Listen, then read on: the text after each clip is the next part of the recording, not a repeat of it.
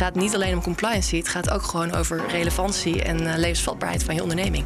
Welkom bij Toekomstbestendig Ondernemen. Ik ben Robin Rotman en in deze podcast praat ik met deskundigen en betrokkenen over alles wat je als organisatie moet doen op het gebied van duurzaamheid. Het zit in je risicobeheersing, het zit in je kostenallocatie, het zit in je strategische planning, eh, het zit in je datastuk. Dus idealiter wil je dat dat bij iedereen gewoon echt tussen de, eh, in het DNA komt te zitten. Dit is een podcast van Grant Thornton. Vandaag gaat het over de vraag waarom je toekomstbestendigheid echt niet op de lange baan kan schuiven. En ik praat erover met de enige echte Emma Verheijken, partner Sustainability en Impact bij Grant Thornton. Emma, wat leuk dat je er bent. Goedemiddag. Ja, we gaan het hebben over uh, de CSRD, de nieuwe Europese uh, duurzaamheidswetgeving uh, eigenlijk. Hè. Die moet ja. ons een beetje gaan dwingen om duurzaam te worden. Maar eerst eventjes die duurzaamheidsstrategie, die, die toekomstbestendige strategie. Waarom moet je nu beginnen? Echt, maar dan ook echt nu. Ja, we zien natuurlijk dat er heel veel urgentie is om uh, met duurzaamheid aan de slag te gaan. Mm -hmm. Dus we hebben afgelopen voorjaar het eerste rapport van het IPCC zien uitkomen, het VN Klimaatpanel, dat eigenlijk uh, uitstippelt uh, nou ja, hoe het is met de staat van de wereld. Uh, dat wij als economie en maatschappij een rol spelen in klimaatverandering en dat we daar nu op moeten acteren. Mm -hmm. nou, vorige week, eind februari, kwam het tweede deel van dat rapport uit. En dat liet uh, nog duidelijker zien wat ook de effecten zijn voor ons als wereldbevolking, uh, voor de leefbaarheid van de planeet. En dat is niet best, hè? Die zijn niet best. En daar staat ook in dat we eigenlijk veel te veel bezig zijn nog met uh, op de korte termijn te acteren. En te weinig met echt ver vooruit kijken. En echt die systeemtransformatie die nodig is. En uh, als, ook, ook als bedrijf, als organisatie, want dat is natuurlijk jouw vraag. Hebben we daar een rol in te spelen. En moeten we dus echt daar een bijdrage aan gaan leveren. Nu vinden ze in Brussel dat daar dus kennelijk uh, dat het niet hard genoeg gaat. Er is regelgeving, er is een directive nodig. Ja. We gaan straks die CSRD een klein beetje afpellen. Maar ja, eigenlijk, maar het is natuurlijk ook een open deur natuurlijk. Maar is elke toekomst die niet duurzaam is, simpelweg niet toekomstbestendig. Kennelijk is er dus regelgeving nodig vanuit Brussel om het af te dwingen. Ja, ja. Nou ja, goed. Um, kijk, je kan het toekomstbestendig natuurlijk op verschillende uh, manieren inkleuren. Enerzijds gaat het dus heel erg over de, de toekomstbestendigheid van de planeet hè, en van de leefbaarheid daarvan voor ons. Daarnaast gaat het ook over de toekomstbestendigheid van jouw organisatie, jouw bedrijf. Uh, in die wereld. En we zien dat daar regelgeving aankomt. Maar we zien ook op allerlei andere vlakken dat je als bedrijf uh, straks niet meer mee kan doen. Eigenlijk geen license to operate meer hebt als je niet gaat verduurzamen. Je zal wel moeten. Je zal wel moeten, ja. En dat zit hem enerzijds ook vanuit de financiële sector. Hè. Als jij een zakelijke lening wilt, dan krijg je te maken met duurzaamheidseisen. Uh, private equity vragen daarnaar. Als je naar de beurs gaat, moet je ermee aan de slag. Je medewerkers willen het. Dus je kunt straks ook geen medewerkers meer nou, aantrekken en behouden als je dat niet serieus neemt. Je klanten vragen daarom. En natuurlijk de maatschappij Marketing zelf. Ja, biedt het ook kansen natuurlijk. Het biedt heel veel kansen, ja. ja. Zeker. Als je dat goed uh, uh, neerzet, dan kan je daar zeker een uh, positie in pakken. Ja. Er zijn natuurlijk zat mensen zijn er misschien ook klanten van jou die weten dat die CSRD eraan komt. Misschien weten ze niet dat hij eraan komt en denken ze, oh, nu moeten we. CSRD in Brussel grossieren natuurlijk in mooie afkortingen. Corporate Sustainability Reporting Directive. Dat is een hele mond vol, maar wat is het voor ding? Ja, zeker een mond vol. Ja, dus dit is een uh, nieuwe Europese richtlijn. Um, uh, die erop gericht is om een grote groep bedrijven jaarlijks te laten rapporteren over hun duurzaamheidsbeleid en resultaten. En um, uh, die wet, er was daar eigenlijk nog vrij weinig regelgeving voor. Dus er is nu één bestaande richtlijn, de NFRD, weer zo'n afkorting, de Non-Financial Reporting Directive. Ja? Maar die is maar gericht op een hele kleine groep bedrijven. De, grote spelers? Ja, de grote beursgenoteerde spelers en de organisaties van openbaar belang, zoals dat dan heet, de OOB's. Dus dan moet je denken aan banken, verzekeraars. Um, maar dat zijn er maar zo'n 100 in Nederland. En deze CSRD die gaat die scope, dus eigenlijk de doelgroep van bedrijven die moeten rapporteren, aanzienlijk vergroten naar alle grote bedrijven. Dus dat zijn alle bedrijven die aan twee van drie criteria voldoen: uh, 250 medewerkers of meer, 40 miljoen omzet en 20 miljoen balans totaal. Dus twee van die drie, dan val je in die categorie. En dan wordt die groep wordt een stuk groter. We gaan er straks uh, verder uh, naar kijken. Is even over jou. Of Emma Verheiken. Je werkt dus bij Grant Thornton. Um, je bent partner Sustainability en Impact. Betekent dat dat jij uh, zeg maar uh, bedrijven helpt om impact te maken en dat op een duurzame manier te doen of zo? Is dat sustainability en impact of is dat mijn eigen aanvulling? Dat, hoe hoe, hoe ja, vul je dat zelf in eigenlijk? Dat is, uh, dat is één onderdeel ervan. wij, dus met mijn team helpen wij allerlei organisaties groot en klein, bedrijven, financiële sector, in hun verduurzamingsopgave. En dat is dus soms heel erg strategisch. Hè? Welke doelen heb je eigenlijk? Uh, hoe verhoudt het zich tot je business case? Welke uh, stappen moet je zetten? Het gaat vaak over meten. Dus hoe maak je die strategie dan meetbaar? Welke data, welke indicatoren? En ook over rapportage en verslaglegging. Dus hoe, hoe rapporteer, hoe communiceer je daar dan over? En voor ons is wel, en voor mij ook persoonlijk wel heel belangrijk dat het dus niet om dat rapport alleen gaat. Dus een rapport is nooit een doel op zich. Het moet jou als organisatie inzichten geven om echt te gaan verduurzamen. Als, nou iedere, als er een klant voor jou komt, hè, of een nieuwe klant, of mensen beginnen een beetje, die willen van jou weten wat jij voor hen kan betekenen. Ben je dan ook streng voor ze? Als jij het gevoel krijgt van ja, maar je zit hier gewoon alleen maar een beetje opportunistisch om een rapportje te scoren. Daar werk ik. Ik wil wel dat het een beetje uit je hartje komt. Ben jij ook een beetje zo? Of? Um, Eerlijk zeggen. Als je het mij vraagt, dan wil ik dat natuurlijk wel graag. Uh, en kijk, ik denk in de praktijk is er niemand tegen verduurzaming. Geen enkel bedrijf is daar tegen. Dus iedereen wil in basis wel. Maar je hebt soms ook wel te maken met ja, de, de realiteit van flinterdunne marges waar het binnen moet passen. Een bedrijfscultuur, uh, een hele grote organisatie waar het op één iemands bord ligt, maar de rest eigenlijk nog niet onboord is met dat verduurzamingsidee. Dus um, wij gaan eigenlijk altijd wel uit van de basis dat iedereen wel wil, maar dat je soms met elkaar moet kijken wat de beste weg is om dat ook te kunnen bereiken. En hoe je daar dan intern stappen voor kunt zetten. En dat gaat soms sneller als iedereen het snapt en iedereen is er heel erg bevlogen over. En soms gaat het wat langzamer en moet je daarin ook wat meer ja, de juiste wegen vinden en de juiste mensen aanhaken. En zorgen dat er ook echt top-level commitment is. Want dat is wel heel belangrijk. Top-level commitment. Ik wil straks meer over die CSRD hebben. Je noemde net al drie, uh, voor, uh, drie uh, punten waar mensen aan moeten voldoen om in aanmerking te komen om onder die CSRD te vallen, zal ik maar zeggen. Is het belangrijk dat hij er komt? Ja, ja dat is wel heel belangrijk. Ja, dus um, ik zei net van een rapport op zich is nooit een doel. Hè? Mm -hmm. Een rapport of verslaglegging is wel een belangrijke tool, een middel om te zorgen dat organisaties ook meer op die duurzaamheid gaan sturen. Beetje bewustzijn, een beetje kom op, echt nadenken. Je gaat erover nadenken, je moet het opschrijven, je ziet de resultaten concreet voor je, dus dat, dat zet iets in werking.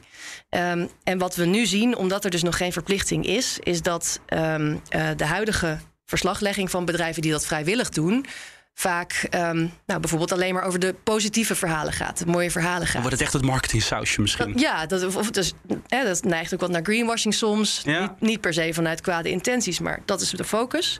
Um, uh, dat vaak het ook onvoldoende betrouwbaar is. Dus data is incompleet, niet goed onderbouwd. En dat het uh, slecht vergelijkbaar is binnen verschillende bedrijven, omdat er dus nog niet één uniforme standaard of manier is om dat te doen. Voilà. Ja, oké. Okay. Als je het hebt over die toekomstbestendigheid, hè, dat is jouw ding, dat, dat, dat, dat is jouw werk. Waar komen dan de meeste vragen over? Wat, waar, wat, wat merk jij? Dat, waar, waar worstelen bedrijven nou mee? Nou, wij gebruiken vaak een term die noemen we de analysis paralysis. Dus, analysis paralysis. Ja, ja, eigenlijk heel, uh, nou, vertaald goed naar goed Nederlands, het hoe. Hoe doe ik het? Uh, en als je nu googelt bijvoorbeeld uh, duurzaamheidsrapportage of verslaglegging of meting, dan uh, ja, je raakt helemaal verzand in de veelheid aan frameworks en standaarden en keurmerken die er zijn. Wat is nou eigenlijk duurzaamheid? Is vaak al een moeilijke, moeilijke vraag genoeg. Precies. Ja. Ja, ja, gaat het over milieu of over sociaal of over governance factoren? Nou, volgens die CSRD gaat het over alle drie. Hè? Um, maar hoe pak je dat dan aan op zo'n manier dat het uh, ook nog een beetje past binnen je bedrijfsmodel. En dat is voor een grote corporate is dat weer anders dan voor een familiebedrijf met uh, 100 miljoen omzet. Hè, die niet een hele corporate communicatieafdeling heeft of een, een aparte duurzaamheidsmanager. Oké, okay, dus jij kan mensen helpen om zeg maar, het begrip duurzaamheid überhaupt te laden. Wat betekent het? Wat zou het voor jou kunnen betekenen in jouw situatie, in jouw organisatie? Ja, ja dat is eigenlijk vaak een eerste stap. Dus um, uh, welke aspecten van duurzaamheid zijn nou ook relevant voor jou als organisatie om op te sturen. En dat is ook waar die, die CSRD uh, aan refereert. Dat heet het materialiteitsprincipe. Uh, dus welke uh, onderwerpen vanuit duurzaamheid moet jij nou echt verantwoording af gaan leggen en moet je op gaan sturen? En ook daarin, hè, dus ik haal vaak een beetje die flauw die gerecyclede koffiekopjes aan. Of de elektrische step voor het personeel. Dat kunnen hele mooie initiatieven zijn. Maar het is vaak maar marginaal in jouw impact als organisatie. Hè, als je de grote CO2 in je productieketen buiten beschouwing laat.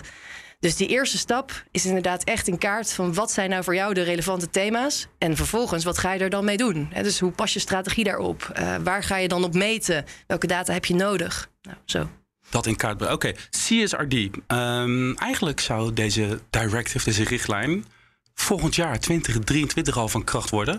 Onlangs werd bekend dat het toch naar uh, 2025 gaat. Wat, wat, is er aan de hand? Het is nog steeds een voorstel, dus het is nog uh, niet in wetgeving verankerd. Um, en dat is uh, afgelopen jaar, dus in 2021, is dat voorstel gepubliceerd. En daar stond inderdaad 2023 in als, uh, als moment. Uh, en vervolgens gaat dat dan de, ja, de lobbymachine in. Daar moet dan vanuit alle landen in Europa nog over gediscussieerd worden. Um, enerzijds nog over de inhoud, hè, die staat ook nog niet helemaal 100% vast. En daarnaast over de tijdslijn. En wat er nu gebeurd is, is dat er nou, waarschijnlijk toch wat pushback is gekomen vanuit landen dat de markt er nog niet klaar voor is. Maar dat is toch flauwekul of niet? Ja, ik snap dat het in de politiek natuurlijk, er wordt natuurlijk getraineerd, zeg maar. Come on, jongens. Ja, nou, het, het, het, is een gemiste kans. Want de markt is er denk ik over twee jaar niet meer klaar voor dan nu. Hè? En uh, je kunt natuurlijk prima met implementatie van zo'n regel ook een soort transitieperiode laten. Dat je niet meteen sancties erop legt hè? of niet meteen heel hard gaat controleren. Mm -hmm. uh, maar wel ja, zorg dat iedereen in elk geval gaat beginnen.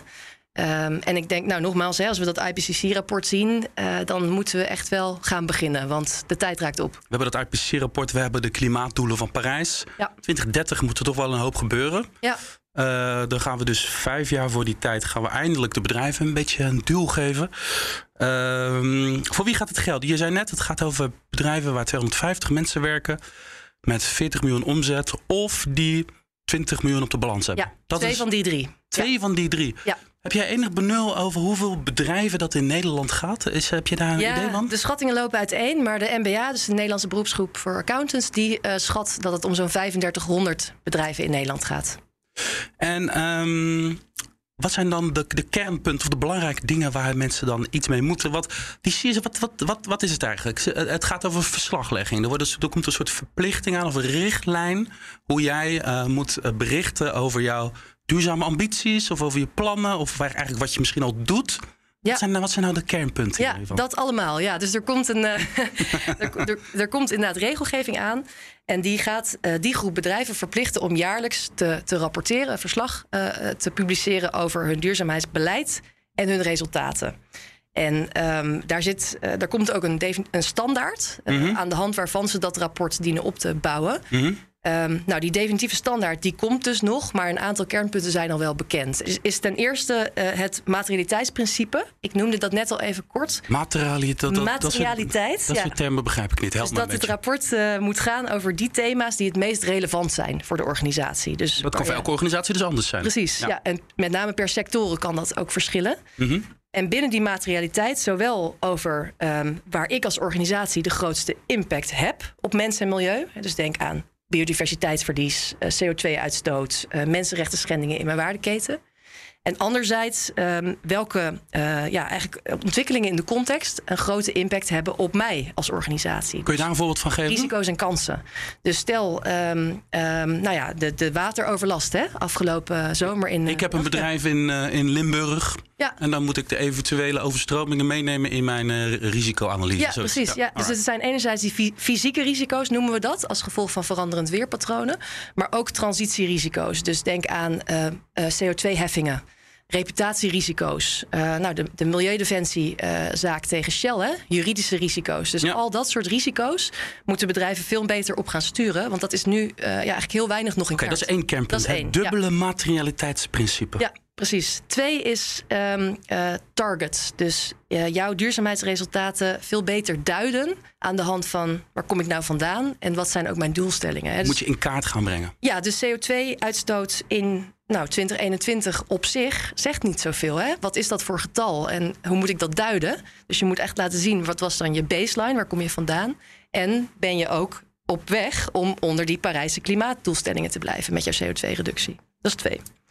Drie is um, uh, dat het ketenperspectief belangrijk wordt. Dus dat van bedrijven wordt gevraagd dat zij ook verantwoordelijkheid gaan nemen voor wat er in hun keten aan mogelijk nou, negatieve impact dat vind ik een mooie. gebeurt. Want ja. dan maak je mensen echt verantwoordelijk. Je kan je dus niet meer gaan verschuilen achter... ja, maar ja, wat zij doen, wat, uh, wat die partijen in die keten... Ja. Daar kan, je moet echt verantwoordelijkheid gaan nemen. Waar komen, waar komen die producten vandaan? Ja. Waar komen die grondstoffen vandaan? Is, is dat ja, maar ook bijvoorbeeld uh, wat voor CO2-uitstoot gebeurt er in mijn keten. Hè? Dus de, ja, uh, ik kan wel kijken naar alleen maar mijn kantoor in Nederland. Maar als ik een enorme productieketen heb uh, waar heel veel zware industrie gebeurt of heel veel transport, ja, dan is dat natuurlijk in feite ook mijn verantwoordelijkheid. Wauw, vind ik het spannend, hè? Dit is een spannende, ja, ja, ja. het is een hele belangrijke, uh, want het maakt dat je dus ook veel breder gaat kijken in jouw besluitvorming, hè? dus weer die strategie van bedrijven. Mm -hmm. Maar qua data is het natuurlijk ook wel een hele ingewikkelde, want je moet dan naar al je ketenpartners toe.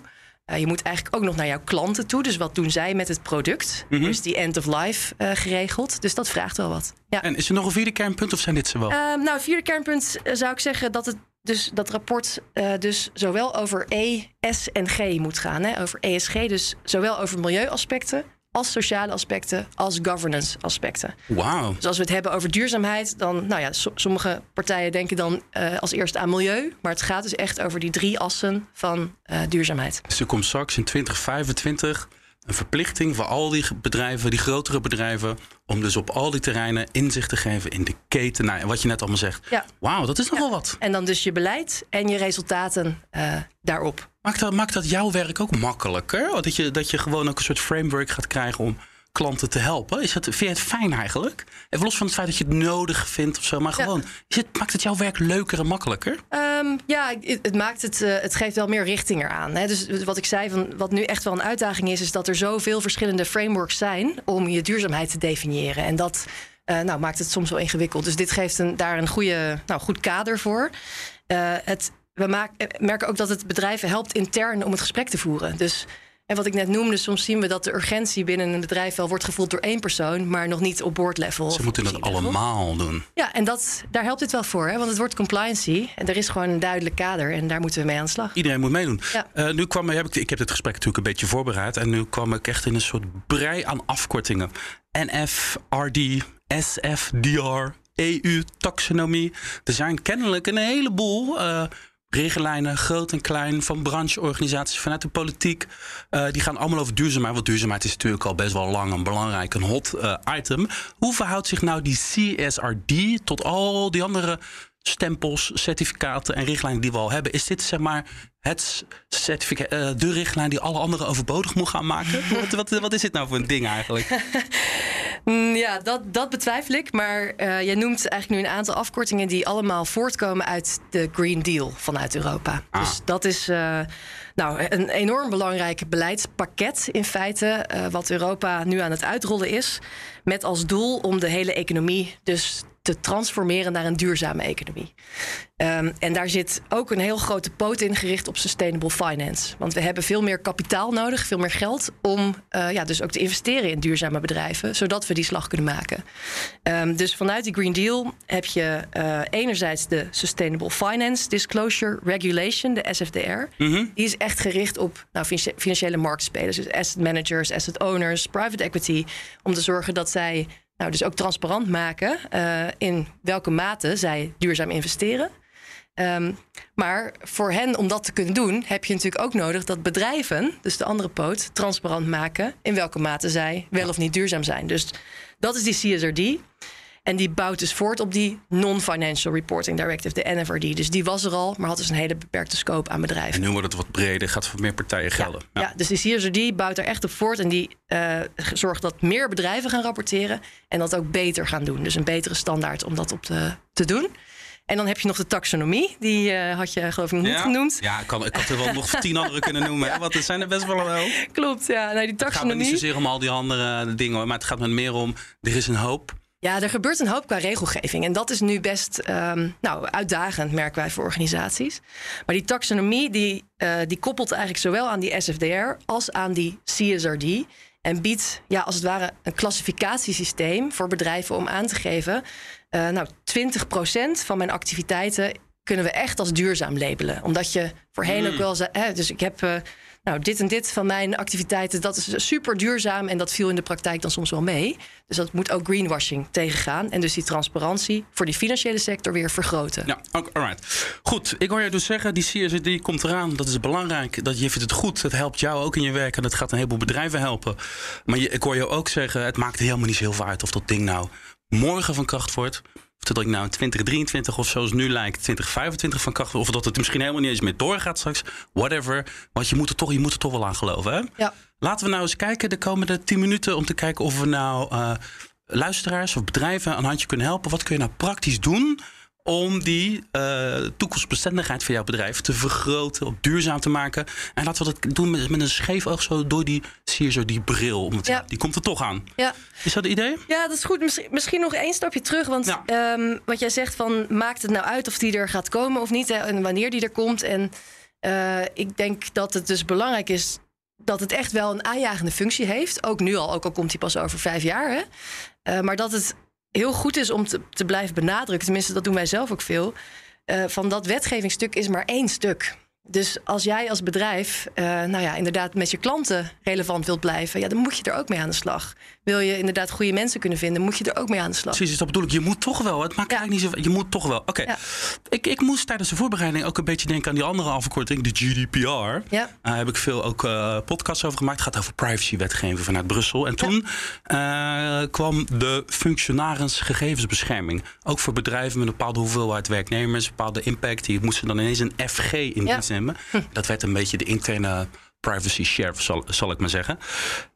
Moeten, moeten bedrijven niet gewoon een functionaris uh, duurzaamheidsbescherming aanstellen? Een soort duurzaamheidssheriff intern, die daar gewoon belangrijk voor, die dat gewoon op, op zijn of haar bordje krijgt. Ja.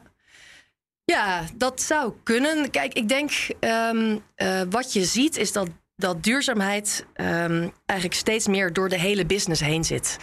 Uh, dus uh, het zit in je risicobeheersing, het zit in je kostenallocatie, het zit in je strategische planning, uh, het zit in je datastuk. Um, dus idealiter wil je dat dat bij iedereen gewoon echt tussen de, in het DNA komt te zitten. En wat je wel ziet is dat steeds meer bedrijven bijvoorbeeld een sustainability manager aanstellen. Nou, die heeft in feite ook zo'n soort rol. Maar je ziet ook steeds meer bedrijven dat nu echt op C-level borgen. Dus eh, zelfs een Chief Sustainability Officer uh, aanstellen. En ik denk dat dat een hele mooie, maar ook een hele relevante beweging is. Omdat je dus ziet, nou, vanuit die risico's, die kansen, uh, dat het echt ook op de, op de agenda van, van de C moet liggen. Hè? Mm. De CEO, de CFO. Het moet gewoon echt belangrijk zijn. Ja, het moet, uh, nou, het moet juist de zwaarte krijgen. Maar ook dus voor jouw bedrijfsrelevantie. Dus als je er niet mee aan de slag gaat, wat zijn de kosten ook voor je bedrijf als je niets doet? Hè? Dus ben je er dan over vijf of tien jaar überhaupt nog? Oké, okay. ik, uh, ik heb een bedrijf. En ik meld me bij jou. Ik, denk, ik heb die Emma gehoord in deze podcast. Jezus, zij moet me echt gaan helpen. En ik hoor jou dingen roepen over het dubbele materialiteitsprincipe. Ik hoor jou dingen roepen over targets die ik in kaart moet gaan brengen. Ik hoor jou dingen roepen over het ketenperspectief. Je moet dus in die hele keten de CO2-uitstoot in beeld gaan krijgen. En de ESNG. Ja. Heb ik allemaal genoteerd. Ja. Denk van, het zijn voor deels containerbegrippen voor mijn gevoel. Deels uh, voel ik, heb ik een gevoel bij. Zullen we die nou eens eventjes uh, langs gaan lopen? En kijken hoe we die nou concreet kunnen laden. En misschien juist kwantificeerbaar, controleerbaar. En dat we er echt, dat je echt weet van, oké, okay, waar heb ik nou eigenlijk mee te maken? Die eerste, dat dubbele materialiteitsprincipe. Ik wil ermee aan de slag. En ik wil dat, wat is, wat is nou, wat doe ik? Ja, goede vraag. Ja, dus die, dat principe gaat er echt over dat je in kaart gaat krijgen wat voor jou de belangrijkste duurzaamheidsaspecten zijn. Dus waar heb ik nu de grootste negatieve impact die ik moet verbeteren? En waar zit ook het grootste potentieel voor, voor positieve waarde die ik kan toevoegen met mijn bedrijf? En het is belangrijk dat je dat niet alleen doet van achter je bureau, maar echt samen met jouw stakeholders. Dus dat kunnen zijn uh, je klanten, je financiers, je medewerkers, uh, maar ook de maatschappij als geheel kan ook een belangrijke stakeholder zijn. Um, dus wat we vaak uh, bedrijven adviseren is om daar dus een soort analyse op te doen. Um, te starten met een soort longlist van thema's en daar dan een prioritering in aan te gaan brengen. Om dus tot een top, nou zeg 10 te komen, waar je dan echt beleid uh, op gaat maken. Dus dat is eigenlijk die eerste stap. En uh, nou, daarin is belangrijk om zowel naar die impact te kijken. Dus wat doe jij voor de wereld? Maar ook die risicobril dus echt op te zetten. Hè? Dus... invloed heeft de wereld op mij eigenlijk. Ja, ja, ja. En wat betekent die veranderende context? En regelgeving is daar natuurlijk ook een uh, aspect uh, voor. En dan die controleerbaarheid. Want uh, er, moet, er komt dus, dit komt vanuit Brussel op ons af. De, de, de, laten we even vanuit gaan dat het Nederlands parlement er een klap op geeft. En dat gebeurt overal. Dus het gaat gewoon door. Ja. Het lijkt me ook relatief uh, willekeurig om dit te controleren. Wat, hoe beoordeel je nou of iemand dit goed gedaan heeft? Want ja. het, is, het lijkt me wel ingewikkeld om dit goed. om toezicht te houden of mensen dit wel goed doen. Ja, ja nou, een, een aspect ook van die CSRD is dat er dus een toetsing op moet uh, plaatsvinden op dat verslag. Uh, door een onafhankelijke professional, nou, waarschijnlijk de accountant. Dat, uh, dat de duurzame accountant. De duurzame accountant, ja, die dat ook gaat controleren. En daar dus in eerste instantie een limited, dus beperkte zekerheid, assurance. En, en is dat dan dezelfde meneer of mevrouw als de huidige financiële accountant? Of komt er gewoon een nieuwe beroepsgroep? Dat moet nog uitgewerkt worden in het definitieve voorstel. Wat jou betreft? Um, ik zou het uh, op zich niet gek vinden als je dat bij dezelfde persoon belegt. Juist omdat die twee zo met elkaar samenhangen. Hè? Dus het, je ja. wilt eigenlijk die duurzaamheidsaspecten in in samenhang zien met de financiële waarde van het bedrijf. Oké, dan die targets. Hoe gaan we concreet dat in beeld brengen? Ja, dus als je die, die materiële thema's hebt, uh, dan ga je eigenlijk eerst een soort gap-analyse doen. Hè? Dat raden wij altijd aan. Van wat heb je daar dan nu al op qua beleid? Vaak is er best wel veel uh, impliciet uh, in het DNA, maar nog niet op papier. Bewust of onbewust, ja. Ja, precies. En dat zien we ook veel bij, nou juist ook familiebedrijven. Een beetje die mid-market groep, die dus niet die corporate communicatieafdeling heeft. Um, dus wat heb je al uh, en wat heb je nog niet? En inderdaad, wat zijn je doelstellingen dan? Dus uh, als we het hebben over nou, een thema als vitaliteit van medewerkers bijvoorbeeld. Ja, wat is onze stip op de horizon? Hè? Waar zijn we in 2030? Als we het hebben over biodiversiteitsbehoud of uh, productinnovatie, duurzame productieketens.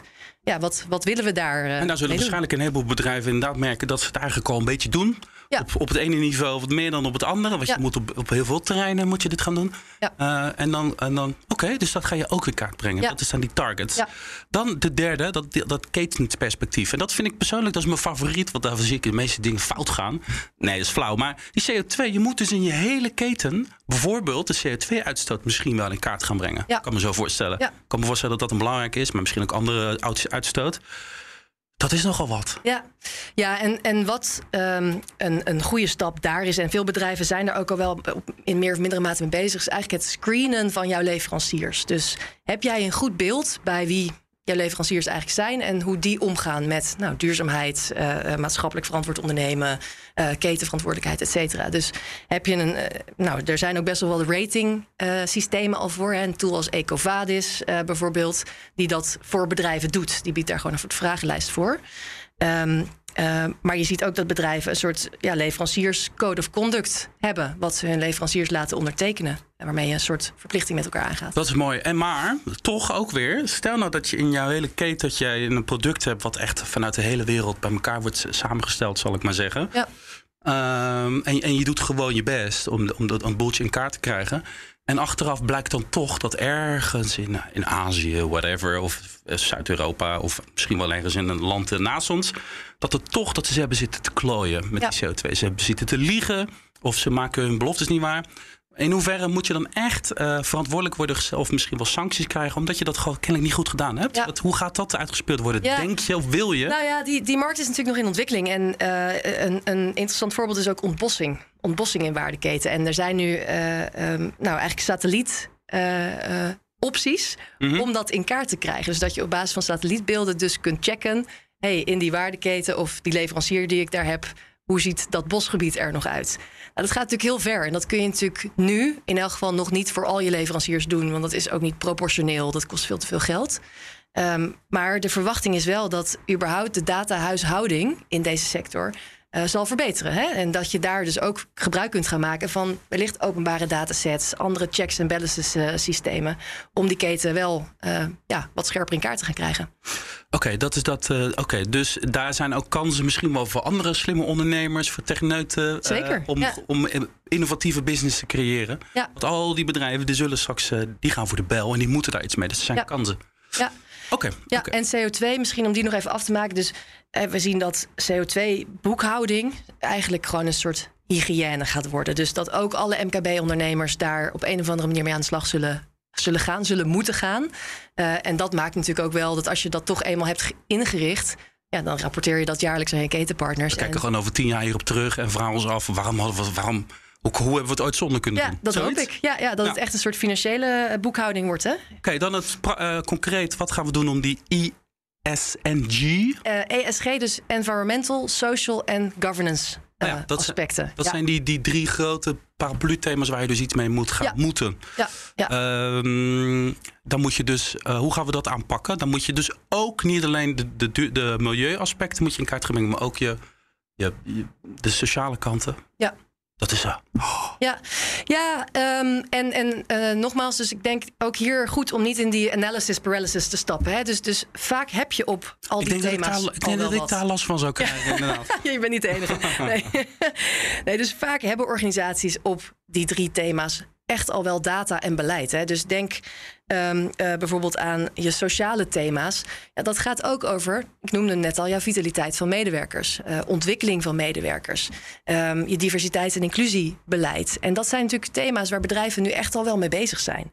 En waar je ook vaak al wel data over hebt. Het aantal trainingsuren per jaar van medewerkers, ons ziekteverzuimpercentage, nou, in welke mate ze misschien nog gebruik maken van sportbudgetten, et cetera. Ja. Um, dus die, soms is dit ook gewoon een zaak uh, van aan elkaar koppelen en boven tafel krijgen wat je allemaal al hebt en hoe dat dan samenhangt met jouw duurzaamheidsbeleid. Oké, ik heb goed naar je zitten luisteren. We hebben dus een aantal kernpunten waar je aan moet voldoen. Ik heb je ook een aantal dingen horen roepen hoe je daar concreet invulling aan kan geven. Je hebt ja. best wel belangrijke tips en tricks volgens mij gegeven. Uh, ik hoor je ook zeggen, CSRD komt eraan. Dat is een belangrijke aanjager. Uh, maar het zou niet de reden moeten zijn om jezelf met duurzaamheid te bemoeien. Je moest het toch al, hè, hoor ik je ook zeggen. Ja. Uh, tot slot, we gaan uh, samen gaan wij Jenny Wassenaar uh, spreken. Ja. Zij is Chief Sustainability Officer van uh, Trivium Packaging. Trivium Packaging, mag je ook zeggen, heb ik al van haar gehoord. en ik hoorde je ook iets roepen over data wordt belangrijk. Data, data, data. Uh, ik stel voor dat we die vraag over de data meenemen naar uh, Jenny. Ja. Zijn er verder nog dingen waar je denkt van... goh, als we toch met Jenny gaan praten... dan wil ik dit van, wel van haar weten. Misschien ja. of ze er al klaar genoeg voor is of zo. Wat? Ja, nou, ik zou wel graag willen weten. Kijk, zij zijn echt al wel een tijd uh, hiermee bezig. Dus ze hebben daar al flinke stappen in gezet. En los van dus de wetgeving... zou ik ook wel graag van haar willen weten... van welke waarde heeft het nou verder aan hun organisatie toegevoegd. Hè? Zowel op inhoud, op strategie, op misschien nou, op nieuw business models uh, et cetera. Omdat het denk ik dat ook gewoon een lens is die heel belangrijk is om uh, in beeld te blijven houden. Het gaat niet alleen om compliance, het gaat ook gewoon over relevantie en uh, levensvatbaarheid van je onderneming. Nou, dat gaan we aan Jenny voorleggen. Emma Verheijken, dankjewel voor je verhaal. Partner ja, Sustainability en Impact bij Grant Thornton. Als je nou deze podcast wilt terugluisteren of die andere podcast met Jenny wil gaan luisteren, ga dan naar bnr.nl, de website van Grant Thornton, of ga je naar je favoriete podcast-app.